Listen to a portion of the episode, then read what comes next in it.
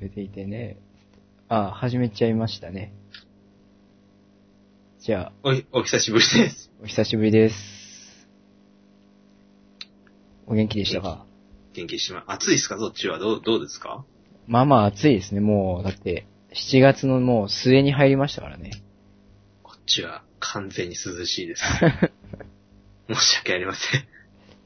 初めて今年初のゴキちゃんを見ましたからね。おー、やっと時期になってまいりました。戦いの時期ですね。はいはい。こっちはもう日本夜中はもう寒くて寒くて もう、長袖着ちゃってもう。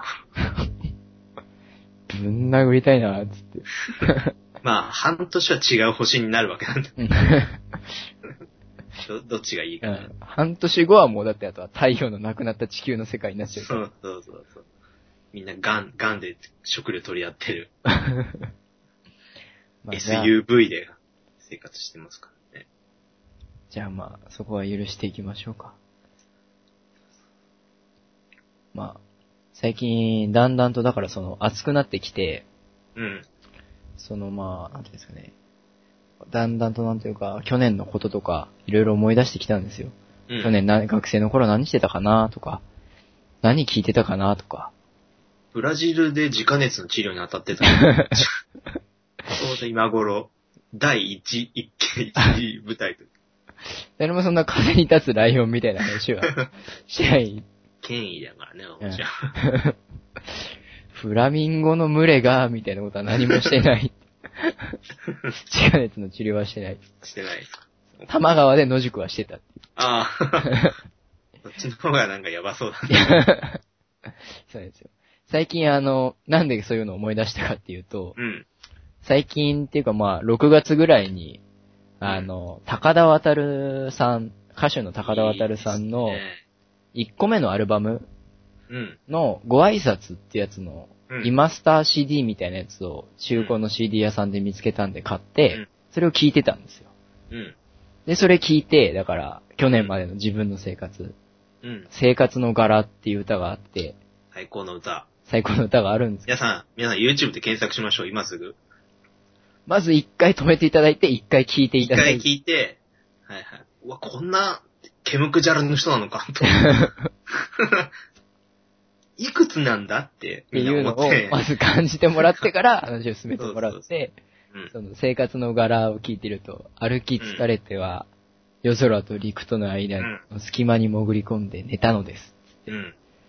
いやー、つって、いやー、これはもう、俺の生活だなってもう、思いながら昔から聞いてはいたんですけど、あ CD 買って、その生活の柄とか、その他の、なんかこの土着な感じのー、うん。なんですか、土とか草とか、そういう生活とか、そういうテーマの歌を聴いてて、ああ、俺の生活ってこういう感じだったなっうんていうのを思いつつも、っていうの、思って思いながら昔は聴いてたのが、うん。今会社勤め始めて、うん。高田渡る聴いちゃったら、うん。あれこんな生活ありえんのかっていう遠い夢物語みたいな風に感じちゃって、ふと寂しくなっちゃっやっぱ、ブライ感ですからた。ね。できないよな、今っていうのをね。ああ、できないね。やっぱりなんだかんだ強い人の歌だよね、やっぱり。あれはね、つって。もう、ちょっとね、っていう。あとね、あと何年かしたらそっちの生活戻りてえな、とかって思っちゃう時もあるけれども、まだ、まだ高田渡るまではいけねえなっていうね、高田タップの生活はいいですようんね。最 高。年取ったらというか、年取んなくてもああいう生活してえなっていう感じの。自営業への憧れがどんどんどんどん、アンチサラリー で。サラリーで、つって。強いってどんな気持ちですかって出た。初めの一歩よりね。ねえ。マンタと10枚捕ま えて。パパパパパパパパねやってるわけだけどね。やってるわけなんですけども、まあ、そんな、生活っていうか、会社勤めの合間合間で、うん。少しはまあ、気づいたというか、思ったりすることもあって、一番、快速が走ってくる駅を覚えるとかいやー、もっともっと土着なというか、ちっちゃくな。そうですか。そう。オタクの話っていう話なんですけど、おー。我々やっぱオタクですからね。うんうどうしたって。どうしたってオタクだっていうところからのうん、ガンプラと AKB 論から、AKB から見るオタク論なるほど。っていうのがあって、うん。その、わかりやすいっていうことは、必ずしも、その、最高の価値観としてオタクの中では求められていないんじゃないのかっていううのをん。最近気づいたっていうか最近思ったっていうところからなんですけど、うんうんちょっとわかりづらいと思うんで、ゆっくりゆっくり話しますね。はい、はい、はい、お願いします。まあ、先日、まあ、東京をブラブラブラブラ歩いてて、うん。あの、御徒町の奥の方にうん模。型屋を見つけたんですよ。うん。まあ、模型屋って言っても、その、あれですね、でっかいような、その、トイザラスであったりとか、ヨドバシとか、ああいうイメージじゃなくて、本当にどのぐらいですかね、8畳ぐらいの、ちっちゃい模型屋が、見つけた。暗いね。暗い、う ん。湿っぽいね。ルクスゼロの。入りづらい模型屋見つけて中入ってったんですようん。でもまあ、その模型屋に入っていた時に、まあその入りづらい違和感とかってのもあるんですけど、中に入って、まあ、模型というか、店の並びとか、品揃えとかを見ていくと、そこにあるのは、やっぱり、戦艦、自動車う、ん。戦闘機、うん。まあ、そのあたりですかあとは、戦車。そこら辺の、もう、ガッチガチの硬派な、いわゆる模型がすごいたくさん置いてあうる。ん。ただ、ガンプラは置いてないんですよ。一個も。ええー、珍たしいくなにね。。そうです。今時珍ハしいーじドゃコアなだいね。ハードコアで。今時結構ガンプラなかったら、やっていけるのかっていうね、確かおに店いね。っぱいあるじゃないですか。うん。で、そこで思ったんですけど、ガンプラと、ガンプラが好きな人と、模型が好きな人ってまた別なんですよね。ああ、そうだね。はいはいはい。あガンダムが好きだからガンプラを作っているとうんうん。いううん人もいるが、まあ、そっから派生して、模型、他の戦車だったり、戦闘機に手を出したら、模型好きになるんですけど、うんそこでガンプラだけ作ってる人は、模型好きじゃなくて、ただのガンプラ好きなんじゃねえかと。なるほどね。はいはいはいはいっ。ていうのを。で、まあ、っていうのを感じて、じゃあそれを真の模型好き、こう話すの戦闘機とか、うん。そういうのをずーっと作り続けている、オールドな、ストロングスタイルの黒パンツ、黒ストックで、ストロングスタイルの説明が長いけ ど。はいはいはやってる人らは、まあ、いい気持ちじゃねえんじゃねえかと。い。なるほどあねん。まりそのガンプラだけ作ってるやつを、俺が、俺は結構模型好きなんですよ、みたいな話されたら、あんまりいい気持ちしねえだろうな、とかって思っうたん。んですよはいはい。で、同じことを、なんか、で、ガンプラって分かりやすすぎるんですよ。ああ、はい。あのまあ、簡単に誰でも作れるよね。最初から色分けがされてます。うん。シールももちろん、あの、全部ついてると。目までつけられる。で、マーキングまでつけられる。うん。で、パーツとパーツを接着する必要もないと。うん。ただ、あの、変な話、爪切りさえありゃ作れちゃうと。うん。一時、ものの1時間で作れちゃうようなところでやってるっていうのが、その、わかりやすい、簡単すぎるっていうのが、その、後派の模型ファンには求められてないんじゃないかと。うん。うん。うん。うん。うん。求められて求めらない。れてないでしょうね。はいは。ないんだあんなもんはっていうところが多分どっかにあると。うん。これと似たような構造を思ってるのは何かなって思ったら、AKB とアイドルじゃないかっていうふうに思ったんですよ。ああ、はいはいはい。あのー、アイドルが好きな人と AKB が好きな人ってまた別物の層じゃないですか。確かに。イメージとしてはあのそうだね。その、まあ例でえば、もあれだよね。遠くから見れ見られたら、やっぱり、一体化されるけど、やっぱり内部はちょっと細かいよね。細かい分類があるじゃないですか。うん。うん。で、AKB が好きな人ってのは、とかまあ、ガンダムが好きな人もそうなんですけど、うん。ガンダムが最高、AKB が最高、他に関しては興味がありませんっていうタイプも結構いると。うん。で、まあ、そういう人と、その他のアイドル好き、うん。まあ、キュートなりなんなりはいっぱい種類あるので僕も全然知らないんですけど、うん、そういう人らは結構あの、AKB のことだけを話せると、んっていうことになるじゃないですか。うん。うん。で、まあ、AKB にしろ、ガンプラにしろ、分かりやすすぎる、簡単すぎるっていうのがあると思うんですよ。メディアへの質も多いし、その、構造としても簡単すぎるし、うん。で、その分かりやすさっていうものが、その硬派のオタクの中では全く重んじられてない。なるほどね。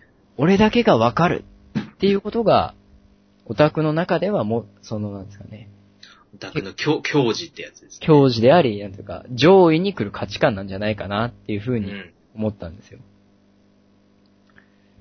その、分かりやすいって結構世間一般では、結構上位の価値観に来るじゃないですか。来る。分かりやすく説明しろ。俺もこの前初めて、あの、美容師さんとの映画の話で、いやー、わかりやすくていいですよって、俺は久しぶりに言っ たね。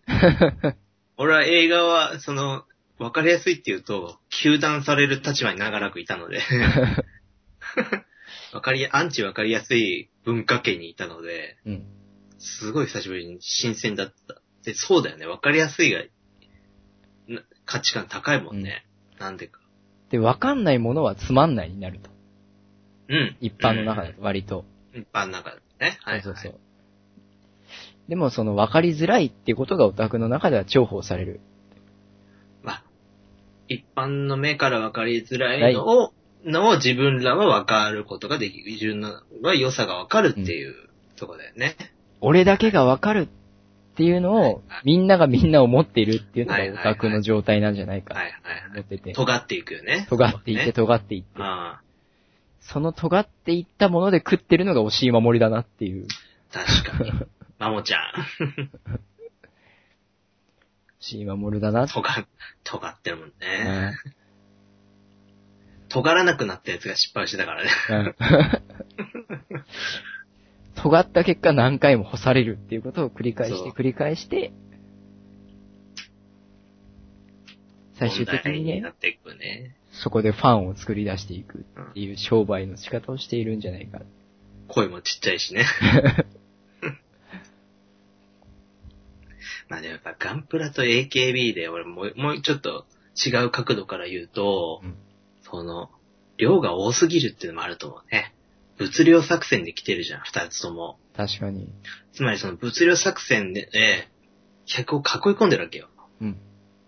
囲い込むことで、新商品だったり、新曲だったり、なんかこう、イベントあたりを出し続けることで、流出を防いでるんですよね、明らかに。囲い込み感はすごい。確か本当にマニアになれて、その、なんだろうな、模型だったら、あーいろんな戦車とか飛行機に行けるような子も、その能力や、その修行をガンプラの中で、済ませてしまう、済ませてしまうっていうか、そこに完で、結させよそこでやっぱり、やっちゃうから、う。うん。結局一番儲かるのは、ガンプラ作ガっンてプるラ、アンプラ側ですからね。AKB だってそうだ。うん。やっぱり利益の問題もでかいと思うね。運営の仕方というかさ。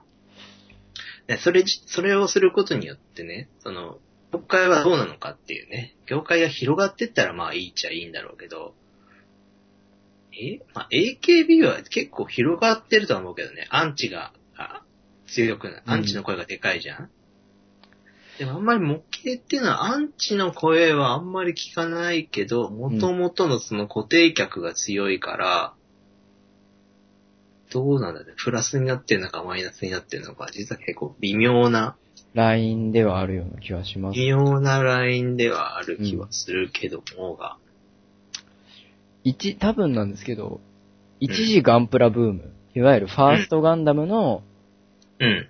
頃にその最初、あのー攻めダインとか使いながら、あの、うんおガンダムのお腹からコアファイターの飛び出しちゃってるうガンん。プラとか、ああいうのご丁寧に。 ああいうのを作ってた人らは、今なぜ、あ今、そのガンプラを作ってた人たちは、今は、その船の反戦模型とか、ああ。そういうものにシフトをしてるっていうのは聞いたことがあるんですよ。なるほどね。はいはいはい。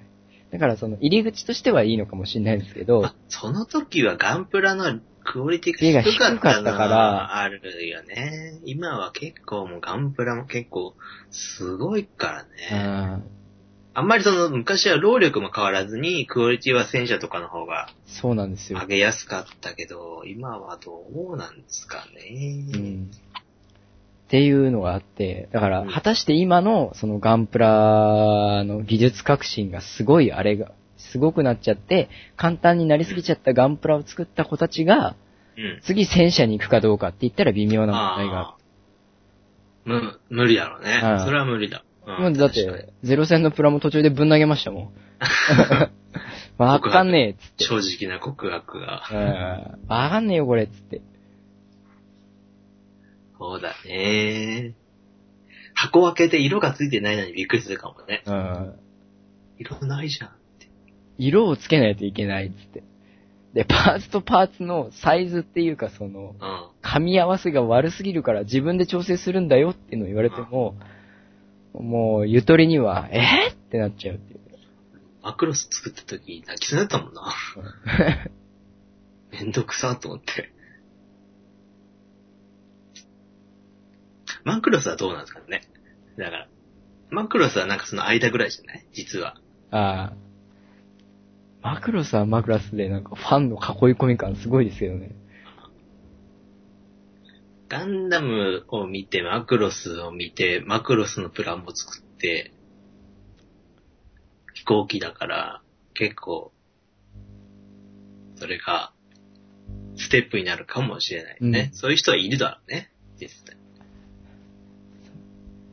バンダイから何かの踏み台が必要。うん。もう今、で、やっぱ入り口はガンプラはもう決定だと思うけどね。やっぱり、これからの世代は。だから、最初っから、うん。あの、戦車に入るやつっていうのは、基本的に親父が気合入ったオタクのパターンじゃないとありえない。親父が積んで。でた、うん。ありえない、確かに。もう最初に道具揃えるんだけど、もうめんどくさいもんね。徳を積んでて、なおかつ業を積んでる親父じゃないと、息子は最初っから戦車のプラモは作んないだろう。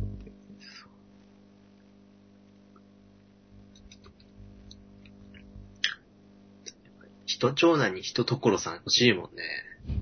ああいうおじさんがね、一人いてくれたら、ああ、話は変わってくるのかもしれない。性犯罪歴のない 所さん。所さんはないけど。ちょっとね、誤解のある、失礼いたしまし失た礼い。たしました。ねでもね、そういうおじさん大体前科があったりするから、お母さんは嫌って使われけないっていう。怖いな怖いなぁ。だからそういう時はやっぱりその、警察のパトカーのガンプラを作るしか、ガンプラとかプラモデル作るしかないよね。若干威圧していくって。西部警察のね、西部警察。スーパー Z だかなんかのうん。プラモを作って、威圧していくしかない。悪い奴を懲らしめるん だよ。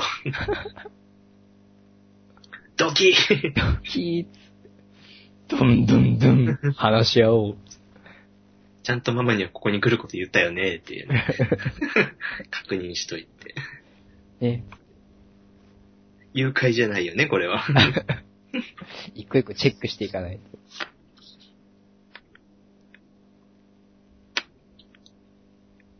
そうですね。音楽はまあ確かに AKB と EXILE はうんすそういうなってるよね。まあそうなってるっていうかね、やっぱり。この前の音楽の日もちょっとそんなような感じはあったもうんね。ん。ラインナップを見るとね。そまあでもやっぱりパワーだと思うけどね、権力。う。うん。わかりやすくするのは、だ、誰かっていうと事務所だと思うよね。だってまあ、わかりやすい方が簡単だし面白い。面白いってもまたちょっと語弊がありますけど。効果が強いって感じだね。うん。効果は強い、確かに。その中から抜けてったやつがオタクになっていく。確認スルリと抜け出したやつがう。ん。スルリと抜け出して、圧倒的に暇のあるやつがオタクになる。うん。ガンプラから抜け出して圧倒的に暇のあるやつは銀英伝を見るし。そこなんだよね、やっぱりね。うん。センスと時間だと思うよ。うんセンスかける時間が、オタクの、オタク知が、算出されるはずだ。こんなもんをねっていう。掛け算。オタク知が低いとね、時間があったら、ダブルダッチとかやっちゃう わけだ。センスのない奴らがダブルダッチをやっちゃう。オタク値が低いやつは、普通にその時間で、月9とかをちゃんと見て、うん。見ちゃクラスとか女の子にはちょうどいい話を提供できる人間になっていく。う。なっちゃう。で、時間のやつが、うんグリコ森永に、脅迫を送って、怪怪人20、1 名相だっけ狐目の男になっちゃうし、 なっちゃうし、うん。友達に結城まさみの漫画勧めて、ドン引きされたりするオタクになっちゃったりするわけ。なっちゃうね。うん。誰の話かって言ったらわかんないけど、わかんないけど、完全に想像上の話だから、ね、うっそーってやつですけど。それか昭和史かどっちか。え昭和の犯罪史かどっちかだ。になっちゃうわけね。でもまあ、そういう分かりづらさで食ってるのがまあ、押井守だとしたら、うん。アニメのトップにいるのが、分かりやすさとかをまあ、うん。極めたジブリでもあるのかなっていうのがまた、まあね、まあジブリ、ジブリ、まあジブリ。まあジブリは割とね、頑張って。絵は、絵はわかり、わかりやすいというか、絵、絵が魅力的っていうかな。話はちょっとやっぱ難しいは難しいと思うけどね。本物、本当の話をつかむ。そういうい意味で言うとディズニーの方が近いかもね。今、ズートピアだったりさ、まあ、なんだっけ、マッドマックスじゃなくて、なんだっけ、ベイマックスですか。ベイマ ックス。そうだいぶずれましたね。そうマットマックスに真っ白感ゼロですから ね。な、ないね。まあ、マッドマックスもわかりやすかった けどね。そういう、そういう意味では。意味ではね。まあ確かにね。ディズニーとかもだって、全世界の子供たちが多分、入り口で見ているわけだろうから。そうそうそう。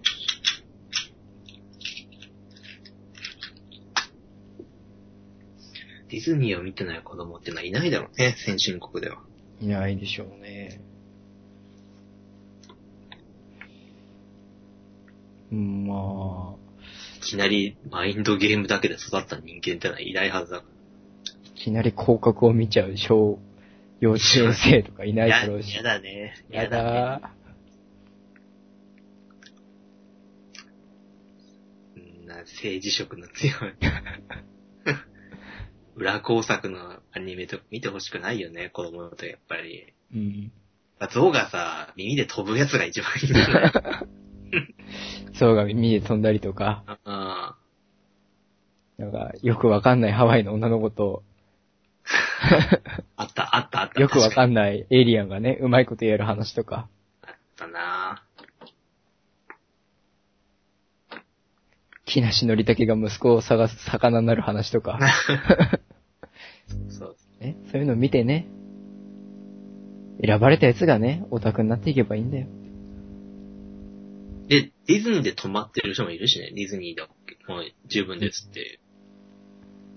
そういう人らはやっぱりね、やっぱ、ディズニーランドって夢の、うん。そりゃそうだよね。切にすべて、すべてなんじゃない子供の頃の子。供の頃の思い出全部、だってやっぱり、映画とかディズニーしか行かないって人はあり得るわけだからね。どれですかコナンしか見に行かないって人とか。アニメ、そう、アニメ、ディズニーとジブリと、コナンとクレヨンしんちゃんとかドラえもんとかしか見ないっていう人間はいるわけだから、人間っていうか、人はいるわけだかうら、んそういう、やっぱディズニー、あ、だからあんま俺らはディズニーランドあんま価値を見出してないね。幼稚園ぐらいで止まっちゃってるような気はしますけど。 VR だったら行こうかなっていうね。 VR でうディズニーの世界行けたら楽しいですけどね。ん、楽しいだろうなやるだろうしね、絶対。何かしらの形で。ディズニーが VR に。許可下りないだろうな勝手に個人とかでは。VR。それは絶対やめた方がいいよね。それは本当にやめた方がいい。世間知らずとかのレベルじゃないよ、それは。自殺行為。本当にそういうことをやったらね、なんか VR の世界に閉じ込める系とかされちゃいそうだ からね。ディズニーディズニーの力ならできる。にトロンみたいなことを本当にされちゃうっていうね。ディズニー刑務所があるから。ミッキーが官房。あのプティコンで。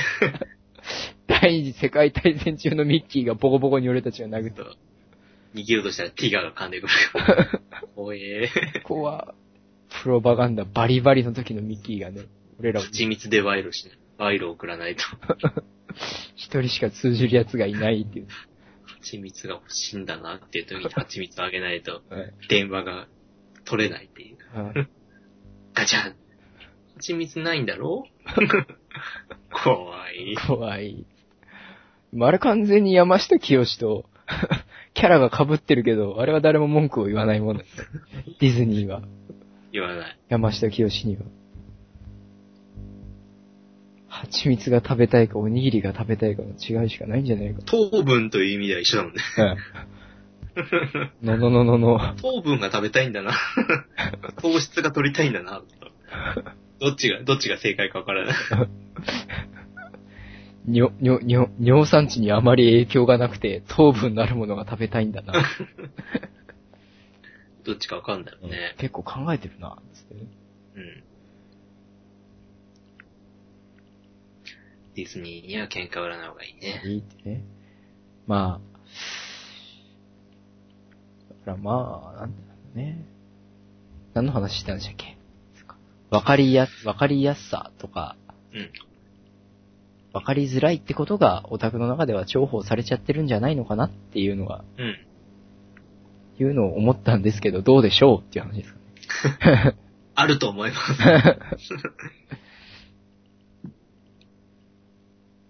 そんなところですかどうで、いいでしょうか。ままあ、あ、ではまた次回ね、何か思いついたらやりましょうよ。そうですな。すいません。次回はもっと、もっと熱い、熱くなってるだろうけど。